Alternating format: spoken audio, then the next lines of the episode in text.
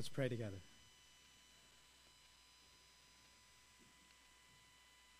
Our God, we ask you now for help. Send your Holy Spirit without limit upon me so that I might preach faithfully and well, communicating rightly your word, not exceeding its bounds, not saying more than it says, not saying less than it says, but saying what it says. And be also with your people that the Spirit might preach to their hearts a better word than my lips can say, that the Spirit might take the word of God and the truth of God and convince our eyes. I pray that you would lower our defenses and leave our hearts open and bare to you, that you might grip us, strengthen us, and also bring us to yourself. You, Lord, know where each person is and are able to meet them precisely where they are, for you are the Lord of their hearts, and allow their hearts now to love you. Be with us during this time. We ask for your help. In Jesus' name, amen. I heard a talk this week that referenced the autobiography of Mahatma Gandhi. It's a book called The Story of My Experiments with Truth. I happen to have a copy, and so I grabbed it off the shelf, and I want to read you one passage from his book. He writes of his life and various accounts. This account is his reflection on a Christian friend that had brought him to a Christian meeting. And he writes of that sort of event and his reflections thereof. I want you to hear it. It's a somewhat of a lengthy quote, but I think it'll be worth your attention. He writes Mr. Baker, that's his Christian friend, was getting anxious about my future. He took me to the Wellington Convention. The Protestant Christians organize such gatherings every few years for religious enlightenment, or in other words, self purification. One may call this religious restoration or revival. The Wellington Convention was of this type. The chairman was the famous divine of the place, the Reverend Andrew Murray. Mr. Baker had hoped that the atmosphere of religious exaltation at the convention and the enthusiasm and earnestness of the people attending it would inevitably lead me to embrace Christianity. But his final hope was of the efficacy of prayer. He had an abiding faith in prayer. It was his firm conviction that God could not but listen to prayer fervently offered. He would cite the instances of men like George Mueller of Bristol, who de- depended entirely on prayer even for his temporal needs. I listened to his discourse on the efficacy of prayer with unbiased attention and assured him that nothing could prevent me from embracing Christianity should I feel the call. I had no hesitation in giving this assurance to him, as I had long since taught myself to follow the inner voice. I delighted in submitting to it. To act against it would be difficult and painful to me. The convention was an assemblage of devout Christians. I was delighted at their faith. I met the Reverend Murray. I saw that many were praying for me. I liked some of their hymns, they were very sweet. The convention lasted for three days. I could understand and appreciate the devoutness of those who attended it but I saw no reason for changing my belief, my religion. It was impossible for me to believe that I could go to heaven or attain salvation only by becoming a Christian. When I frankly said so to some of the good Christian friends, they were shocked, but there was no help for it. My difficulties lay deeper. It was more than I could believe that Jesus was the only incarnate Son of God, and that only he who believed in him would have everlasting life. If God could have sons, all of us were his sons. If Jesus was like God, or God himself, then all men were like God and could be God himself. Now, undoubtedly, the life and work and vision of Martin Luther King has impacted the world tremendously. The world all over has benefited from the unique life and vision of Martin Luther King. For example, his vision of nonviolence benefited not only his country of India, but even our nation of America. Dr. Martin Luther King did much of what he did because he was profoundly influenced by Mahatma Gandhi and his vision of nonviolence. I would further say that there are many, perhaps, of us and certainly in our world and our culture, who would likewise say, our world also would be helped if we adopted Gandhi's vision of religion as well. You see, I, I, want you to remember Gandhi was born a Hindu, and yet it did not stop him from being able to understand and appreciate much of Christianity. In fact, if you read Gandhi's writings, you'll find that he has this deep affection and deep respect for Christianity. In fact, he loves the Sermon on the Mount that Jesus gives, loves its ethical vision, loves its moral requirements, loves its teaching to turn the other cheek and love thy neighbor, love thy enemy, even. But where Gandhi had the hardest difficulty with Christianity was with the Christian claim that Jesus was apart and above every other worldview, every other religion, every other faith system. That to Gandhi was something his heart could not accept, right? If, if Gandhi could appreciate so much about the Christian worldview, the word that he tripped over, the word that was a stumbling block to him was only Jesus. Here again from his words, he wrote, It was more than I could believe that Jesus was the only incarnate Son of God, and that only he who believed in him would have everlasting life. I'd imagine that perhaps you might be sympathetic to the same thing. Certainly, our neighbors, our city, our friends throughout this place would be sympathetic to the same thing, which is there is much about Christianity that is admirable, even acceptable, even admirable. But the idea that Christians claim that Jesus Christ is apart and above every other worldview, every other thought. That's something that is difficult. Perhaps difficult is not even the right word, it's offensive. Perhaps the word is proud, arrogant, pompous. Perhaps the word is just plain wrong. It is wrong, we would say, for someone to insist that there can only be one true religion. Even as I say that, you can hear how proud or arrogant or pompous or offensive or intolerant that might sound. Right? Perhaps if you're honest, you might say, rather than words like exclusive, we ought to use words like inclusive. Rather than words like one, we use, should use words like all. Or only should be replaced by every right? Our climate, our culture, many of us would say that all religions are valid. Every faith system is true. All of them are the same. Perhaps you've said, or maybe you've heard it said, that all religions are like different paths on the same mountain. And, and everyone gets there differently, but everyone's going to the same mountaintop. Or they're like different branches emanating and growing from the same tree. You might say that you might call him God, you might call him Allah, you might call him Brahma, but at the end of the day, Yahweh, whatever you call him, we're all speaking about the same God. And perhaps if we could just embrace that reality, we would all be so much happier. Right? You just have to read editorials in newspapers to know that many say that religious superiority this idea that I have truth that you don't have, exclusivity, these are the kinds of things that breed arrogance and hatred and, and crimes of the worst sort. And so, if we could all understand that all of them are the same, all of them equally valid, all of them sort of leading to the same place, we would all be happy. The world would know peace. And it's almost like just when we're ready to grab hands with one another and sing kumbaya together, Christianity comes along and spoils the fun.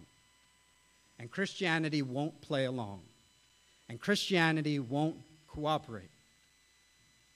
And in our passage today, as we're continuing through 1 John, our series called Authentic Christianity, John, in 1 John 2, verses 18 to 27, is going to tell us the one thing about Christianity that makes it unwilling to play along the one thing about the Christian faith, the Christian worldview, the Christian claim that in John's mind is apart from and above everything else.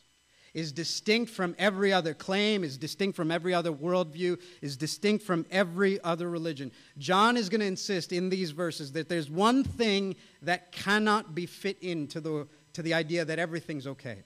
There's one thing about Christianity that sets it apart and above everything else. Now, you are completely free to disagree with John. You might find that incredibly close minded and narrow. I would at least say to you, but if you will not give him a fair hearing, you know what that makes you? Close minded and narrow. So don't be that. Be open minded, give him a fair hearing, and decide whatever you will. 1 John 2, verses 18 to 27. It's the passage Joe read for us. If you don't have a Bible, there's one underneath the seat in front of you. 1 John 2, verses 18 to 27. That's the passage we'll look at together. What I want to do, if you can turn there, what I want to do is I want to take you specifically and especially to verse 23. But before we get there, I want to sort of walk you through the verses before so that you understand where we are in the passage.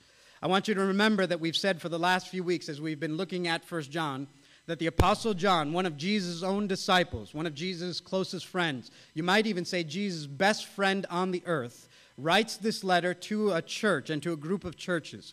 And if you remember the occasion that caused this letter, it's that there was a bunch of folks in church, and then many of them left. Many of them walked away from Jesus. Many of them walked away from the church. They abandoned the Christian faith. They started to believe these false teachings about Jesus, and they left.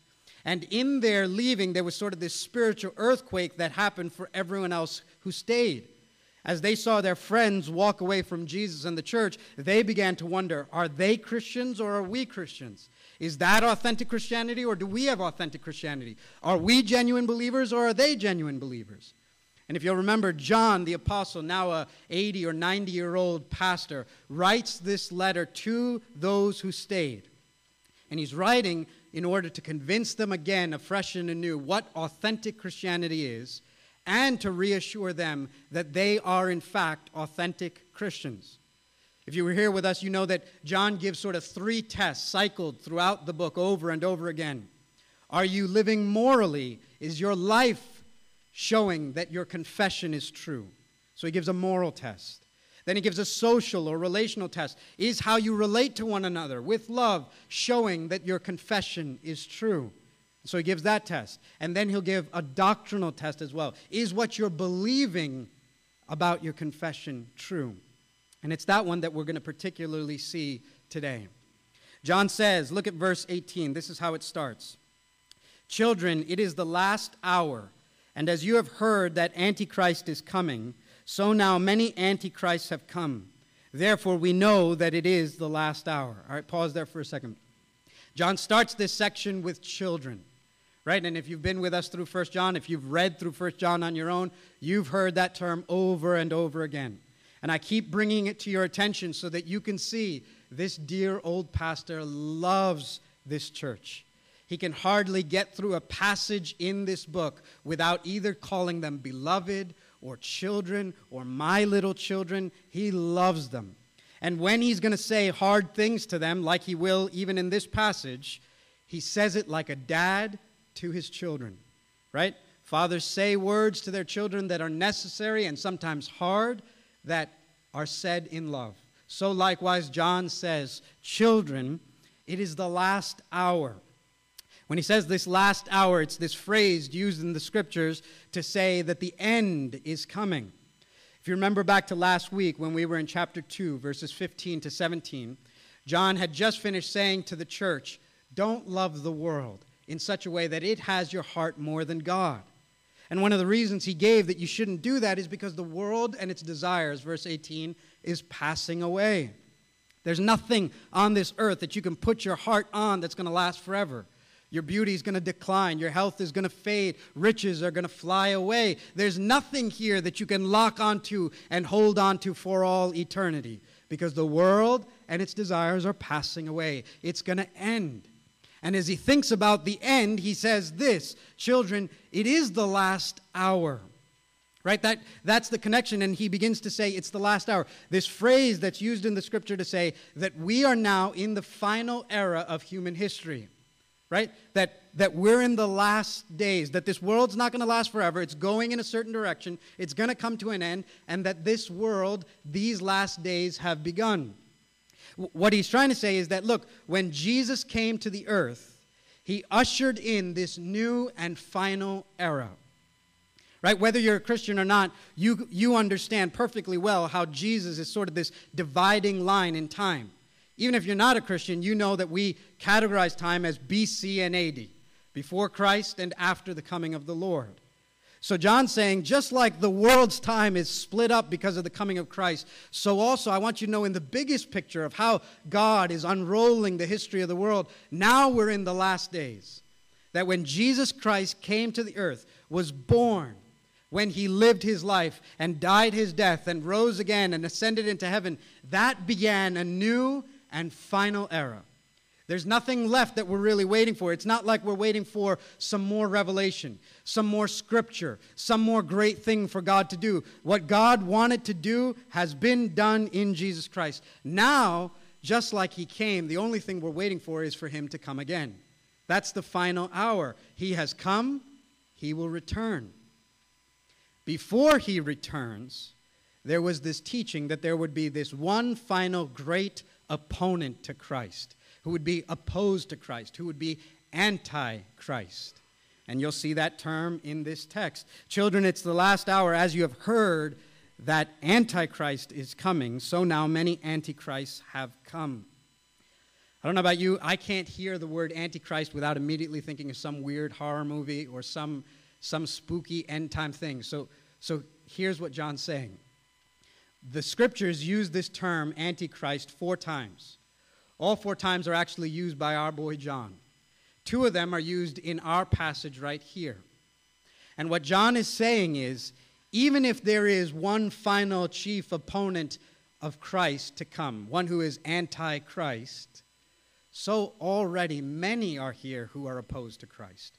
Many of that same spirit have already come who are opposed to Christ, who are anti Christ. Now, who are they? He's going to tell us. Look at verse 19 and following. They went out from us, but they were not of us. For if they had been of us, they would have continued with us. But they went out that it might become plain that they are all not of us. But you have been anointed by the Holy One, and you have all knowledge. I write to you not because you do not know the truth, but because you know it, and because no lie is of the truth. Who is the liar? But he who denies that Jesus is the Christ. This is the Antichrist, he who denies the Father and the Son. So, who's John talking about when he talks about these many antichrists who have come? John's talking about the folks that left. He starts to say, Look, they went out from us. There were people here they looked like us. They sang with us. They prayed with us. They looked like they were authentic Christians just like everyone else, but they went out.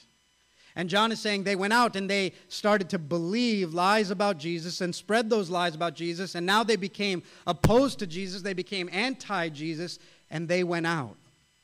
And John says, and moreover, by their exodus, by their leaving, it's become plain that though they were here, they were never really here. Though they were of us, they were never of us. And we know that because of the fact that they left. You see, what John's doing is he's doing what theologians will later call describing the visible church and the invisible church. What that just means is what John is saying is look, you could have people here that you can see, but not everyone I see is really a part of Jesus' church. There's a visible church that everyone can see. Look around you. But there's an invisible church of those who are truly here, because not all who are here are really here, John says. Not all of us who are among us are really among us, John says. Now, if you're here and you're a non Christian, you're just trying to figure out what it is you believe and belong to, that's perfectly fine. But John would say, for those of you that call yourselves Christians, John saying the truth is there are some who are here that are not really here. Some who are among us that are not really among us. And it will be shown out. It will be evidenced. You can't hide it forever. If you're an authentic or if you're a counterfeit, that's going to eventually come out. You can't hide forever. If you're authentic, it's going to be evidenced by the fact that you last till the last day, that you stick with Jesus and His church till the last day. Your perseverance till the end is the evidence that you do, in fact, believe, that you are, in fact, authentic. If you are there on the last day with Jesus and His church, it's the evidence that you have been authentic all along. On the other hand, if you're a counterfeit, that too will be exposed. You cannot hide forever. It will be exposed either on the last day, when Jesus has already said, In the last day, many will come to me and say, Lord, Lord, in your name we performed great things. We did this for you, and we did that for you, and we said this for you. And Jesus will turn to you and say, I never knew you. It'll either be exposed in the last day, or John is saying here, as happened in his church, some of you won't even be able to fake it till the end. You'll walk away before that. You won't be able to keep on the show forever. In fact, you'll desert Jesus and his church before that. Your true colors will eventually show, and you'll walk away from Christ and his people long before, proving that you have been a counterfeit all along. And it's to them that John applies this term, Antichrist. I want you to notice for a second how he uses it. Because what he does is he sort of demystifies it. He takes it out of the realm of the end time spooky boogeyman and he applies it in a much more general way that we can understand and relate to. He says, Look, who are the Antichrist? Verse 22 it's those who deny that Jesus is the Christ. It's those who don't get Jesus right. That's not just an end time thing. John's saying that has already come, that's already happened all over the place. You know of folks who deny that Jesus is the Christ, who don't get Jesus right, who don't believe the truth about Jesus. Now, what it is that they were teaching, what it is that they exactly believe, we don't know. But we can piece together that the place where these deserters messed up was Jesus Christ. They weren't living right, that's shown in the moral test. They weren't loving right, that's shown in the social test. But the principal place the primary thing that they got wrong, that John could not believe, is they got Jesus wrong. They didn't get Jesus right. Some of them denied Jesus' humanity, as some religions even today do. And so they believed that Jesus was God, they just didn't fully buy that he was fully man. And so what they figured was Jesus was sort of like Superman, right? If you know Superman and Clark Kent, he looks like us, but everybody knows he's not really one of us. The bullets don't hurt. He doesn't really feel what we feel. He doesn't really bleed. Underneath it all is his red underwear and blue tights. And they would say that's sort of Jesus as well. He looked like us, but he wasn't really fazed by what we were fazed by. He's not hurt by what we're hurt by. When he was on the cross, that wasn't really painful because he's got sort of tights underneath with a big S that says Son of God, and that's who he really was. Others denied not his divinity, but denied his humanity. And some could say, and this is far more prevalent even in our own day. You see, these things about Jesus, they're not new and fresh, they're just borrowed and repackaged. So in our day, we believe the same thing. We're all for Jesus the man, we just don't buy that he's the only God you won't have any trouble convincing anybody on the streets of Philadelphia in Northeast that Jesus was a good man or a moral man or a good teacher or a great leader. Where you'll get into a fight is to say he was more than that. He was also fully God. And there's this thing about Jesus being both fully God and fully man that they couldn't get. They couldn't buy Jesus, they couldn't get Jesus right. And for John, hear me, for John, the central issue, the dividing line, the thing that sets Christianity above and apart everything else is Jesus. For John, his primary question is what are you going to do with Jesus? What do you believe about Jesus? And in John's mind, you've only got one of two possibilities with Jesus. Right? If you've read through First John on your own, you're going to notice that everything is very stark for John. It's black and white.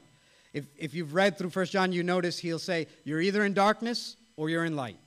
There's no sort of cloudy middle. It's you're in darkness or you're in light. You hate your brother or you love your brother. You're an authentic Christian or you're a counterfeit. Everything is you have life or you're dead. Very stark. When it comes to Jesus, it's the same way. He says, you're either going to deny him or confess him. You're either going to receive him or reject him. Those are the only two options. And then he drops a bomb on us. Look at verse 23. No one who denies the Son has the Father. Whoever confesses the Son has the Father also. Hear that again. No one who denies the Son has the Father. Whoever confesses the Son has the Father also. If there's ever a sentence that cuts against the climate of our day or the vision of religion like Gandhi and many of us have, it's this one. Because just like in our day, in John's day, there were folks who felt like they could have God and not have Jesus. And it's to them and to us that John wants to say, as crystal clear as he can no one who denies the Son has the Father. If that's not clear enough, let me translate it even clearer for you. He is saying, if you don't have Jesus, you don't have God. If you don't get Jesus, you don't get God. He's saying if you want to have God, you have to have Jesus. If you don't have Jesus, you don't have God. Now, if what John has said so far hasn't ticked you off already in calling people liars and antichrists, now you're ready to boo John off stage, right? There are lots of things about Christianity that is hard to stomach. Its moral teaching, its ethical vision, its views on marriage and life, and all kinds of stuff that's hard. But I don't think I'm exaggerating when I say the single thing that might be the most difficult and most offensive and most hard to accept about Christianity is its claim that Jesus is apart and above everything else, and that no one gets God without Jesus Christ. No one has God without the Son. Now, as you hear that, I want to imagine I could get sort of into your mind and into your hearts or into the hearts of friends we know and love.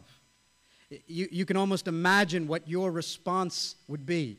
Uh, as I say this, there's, I, I'd imagine many of you thinking, don't you hear yourself as you say that how pompous and arrogant and proud and offensive and intolerant that sounds? Don't you hear it yourself? You might say to me, you know what? If you could only understand that it's not that way, maybe you'd use a popular illustration that's often used. I, don't know if you've heard this, but tell me, or you can hear it with me. Right? Uh, in, in Keller, Tim Keller, a pastor from New York's book called Reason for God, he cites the story of this missionary named Lesslie Newbigin. Uh, Newbigin was, I think, a missionary to India, and he's got this story that people would always tell him. It's the story of three blind men and the elephant. And, and they use this story to try and describe what religion is really like. That in reality, all the religions are the same, and all the religions know some, but no religion knows all. And so the story goes that there's three blind men that come up to an elephant, and each grab a different part. And so one blind man grabs the, the trunk and he says, You know what elephants are? They are flexible and long like a snake. Another comes and grabs the, the leg and says, No, no, they are sturdy and strong like the base of a tree. Another comes and touches the side and says, No, no, no, elephants are, are wide and flat and smooth. And the story goes, You see that? All of them got part, none of them got the whole. That's how religion works. All religions have some part of reality, but no one sees it all. All the religions are the same. Newbigin heard this over and over and over again, and he never had a response. He says, until one day it dawned on him. You see, the only way the story works is if there's one person who has sight, who gets to see what everyone else is doing. The only way the story works is if there's someone who sees everyone else groping in blindness, but they see all reality. The only way you can see all religions are the same and get some part of reality is if you claim to see what no one else can see. You have sight of all things. You have a vantage point that no one else has. You claim to have the very sight you're saying nobody can have. Because unlike all these religious folks that are groping in blindness, you see everything perfectly right. And you know ultimate reality and know it enough to the point that you can call them all blind. And Newbigin realized, you know what it is? It's humility that's hypocrisy. It's hypocrisy disguised as humility. Because the very sight you say no one has, you have. The very vantage point no one has, you have. The very knowledge of reality you say no one can have, you have. Because you know ultimate reality, and you know the rest of us are grasping at pieces of it. Don't you see, he says, the inherent fallacy and contradiction and hypocrisy of the whole thing? It's, it's sort of like when people say, look, there's no truth that everyone should believe. There's just what's true for me and what's true for you, what works for me, what works for you. There's nothing everyone should believe. And you can't help but ask, should everyone believe that? There's nothing everyone should believe. Should everyone believe that? Everything's relative. Is that relative? There's nothing true. Is that true? There's this inherent fallacy to the whole thing, this self defeating nature to the whole thing. It's hypocrisy disguised as humility. It's an exclusive belief system disguised as inclusive and accepting of all. It's intolerance disguised as tolerance. Now, maybe you back up and you go, okay, okay, we're not saying all religions are exactly the same. Everyone knows that there are differences, right? Everyone knows that the five pillars of Islam is different than the seven sacraments of Catholicism, which is different than the eightfold path of Buddhism. Everyone knows that, you know, if you look at it closely, how they describe how we began and what our problem is and what the solution is and where we're all going is all different. But, but what you'd be saying is, but those differences don't matter. At the end of the day, I mean, it doesn't really matter. Is that right? Go tell that to a Muslim in Saudi Arabia because it matters to him. And then don't you see that what you're doing is you are importing your understanding of reality on someone else? Deep down, you believe that how you see the world is far superior, far more accepting than everyone else. And deep down, you even believe everyone else should believe that way too. You know what you are? You're a missionary. You're trying to convert people to your opinion, which by your own definition is arrogant and proud and offensive. Don't you see? You see, I want to suggest to you true tolerance is not saying 2 plus 2 equals 4 and 2 plus 2 equals 5. True tolerance is saying you can believe 2 plus 2 equals 5. I think you're wrong, and I'm going to go on thinking I'm wrong, that you're wrong. Right? All of us have belief systems. It's just some of us are more honest about them than others.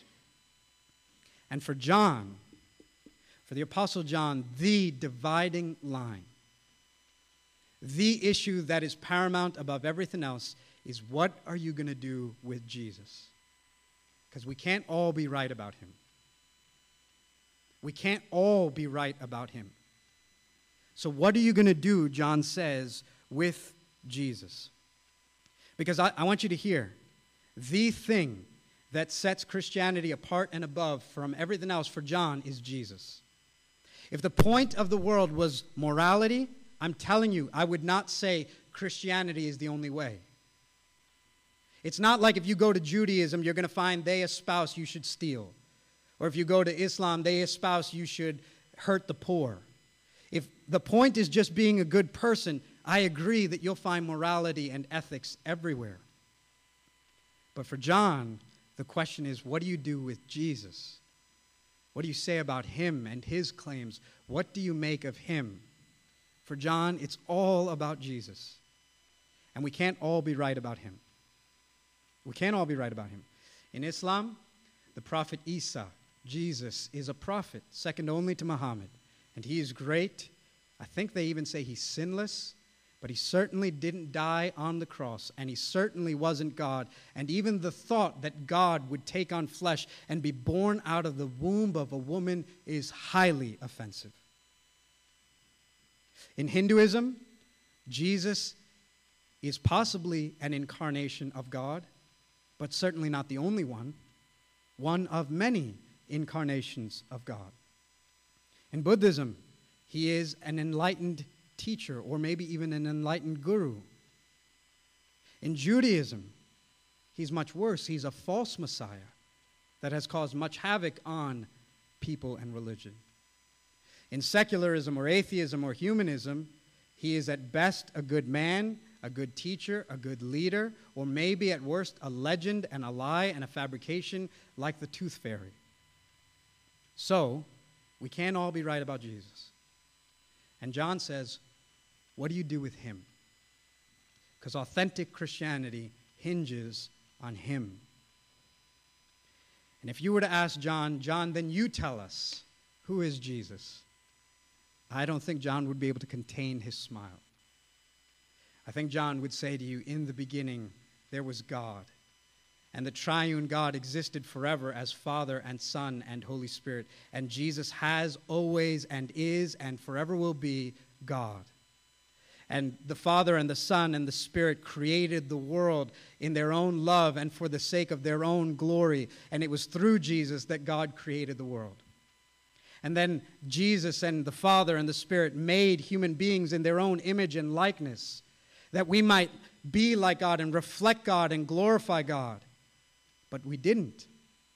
As you can see from your own heart, if you're honest at least about your own heart, you know it's broken. You know it's messed up. You know the story of your life has so many devastating places. And humanity sinned against God and rebelled against God, and rather than glorifying God, sought to glorify themselves and rebelled and walked away from God. And rather than rejecting this fallen, disgraced humanity, God sent his own Son, Jesus Christ, to become like us, fully man and fully God. And Jesus Christ was born in the flesh, and he lived the life that we were supposed to live perfectly, moral in every way, sinless and pure. He made claims no other world religious leader made, like, I am God, I can forgive your sins, worship me. He made these outlandish claims. Other religions will say, Let me show you the way to truth. He says, I am the truth. Other religions will say, Let me show you the way to God. He says, I am the way. Other religions will say, Here's how you get life. He says, I am life. He has this, he's either this incredibly egotistical man, because he's constantly pointing himself. You want to know the door to heaven? I am the door. You want to know the gate to get to God? I am the gate. You know how you get resurrection? I am the resurrection and the life. And whoever believes in me, though he dies, yet shall he live again. He constantly pointed to himself. And then this God man in the flesh, because of his perfect life, received not a reward, but punishment. He was put on a cross, though he had no sin of his own, so that whoever would believe in him, the guilt of their sin and the punishment they deserved was put upon him, and the reward for his perfect righteous life was given to them. That's what Christians call the gospel or the good news. Where every other world system says you got to try and get to God and reach for God, Jesus says God reached down for you and came to you and got you because you couldn't get to him. This one man named C.S. Lewis says the idea that we're searching for God is like a mouse searching for a cat. In reality, God searched for you when you had no thought to search for him. And this God man who takes upon our sin and gives to us his righteousness solely by faith not by good deeds, not by works, not by morality, is died and dead and buried, and on the third day he rises again because he proves that death and sin and hell and Satan have been defeated through his glorious and victorious resurrection. He rises again, ascends to heaven, and he will return to take all those who have trusted in him that they may be forever where he is. John says, that's Jesus Christ. What are you going to do with that? You're either going to receive that or reject it. You're going to either deny that or confess it. And that makes all the difference in the world. So if you're here today and you're not a Christian, my simple plea would be consider Jesus Christ and at least answer the question who do you say that he is? And then, not just as a, a distant person, but as a Christian minister of the gospel, I want to additionally say, I plead with you, come to him. You need forgiveness, he said, I can forgive you. You need grace. You need the sins of your life washed away, every single one of them, no matter what you've done, gone. Jesus promises it can be so. I promise you, you will spend either the rest of your life trying to work off this debt you know you have inside, or you will receive, even now, the free gift offered by God through Christ for you. You can come to Him. Otherwise, you will spend your every day hoping to make sure your good outweighs your bad. Or you can receive good from Him and give your bad to Him. If you don't know Christ, I would plead with you come to Him. If you do know Christian, if you do know Christ, to you Christians, last word. In verses 24 and following, I'm not going to read it for you now. John's basic message is this If you know him, stick with him, abide with him till the end. The Spirit has already shown you this is true. The Word of God points you to what's truth. Stay in the Spirit and stay in the Word. Abide in Him. That which you've heard from the beginning, abide in it so that He will abide in you. Stick with it. Believe the gospel more deeply and more truly. I want to say one thing. If you do, if you believe this gospel more deeply and truly, it may have a profound effect on the rest of the world who watches. You know why? The great fear with holding on to an exclusive belief the world over is that it will turn you into a proud, arrogant, judgmental, superior, better than thou person. That's what everyone hates about the idea of an exclusive claim. And if religion is about what we do to get to God and how we keep these things right and how we have the right truth and have done the right things, that is how your heart's going to go. You're going to be incredibly proud. You're going to be incredibly superior to everyone else because you have the truth they don't. But if you believe the gospel more deeply, if you come more closer to the heart of the Christian message, why were you saved? Because you were better than anyone else? Because you confessed you were the worst of all. Why were you saved? Because you morally outperformed your neighbor? Because you were morally bankrupt. And you have no problem admitting that even your non Christian friend may be morally better than you because you weren't saved because of your morality. Were you, you have a place to be superior or boast? What boast do we have? We say, I was saved through nothing of my own. I came with empty hands and received the fullness of all he had for me. If you come closer and closer to the heart of Christianity, rather than it making you proud, it turns you humble. Because you were the least and you were the worst, and it was through no betterness of your own that God extended grace to you.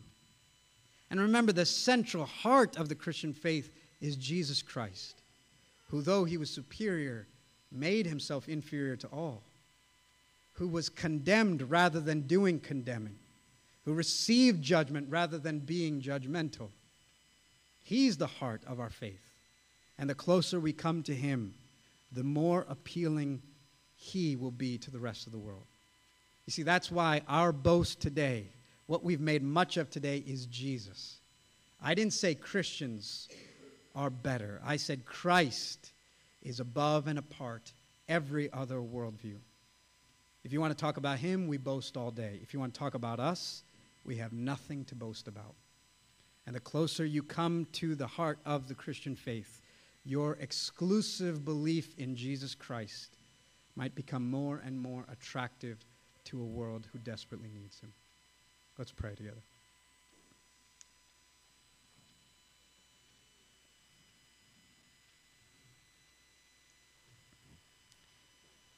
Through no work of my own and our own, through no merit, through no wisdom that we had, through no performance that we outperformed our neighbor, neighbors, through nothing but grace alone, through nothing but the Spirit Himself opening our eyes to see what we were otherwise blind to see. opening our ears to, ears to hear what we were otherwise deaf to hear, softening our hearts to believe what otherwise we were hardened towards unbelief. Through nothing of our own, but by your own grace, we do gladly now confess in Christ alone. We do say, He is the Lord.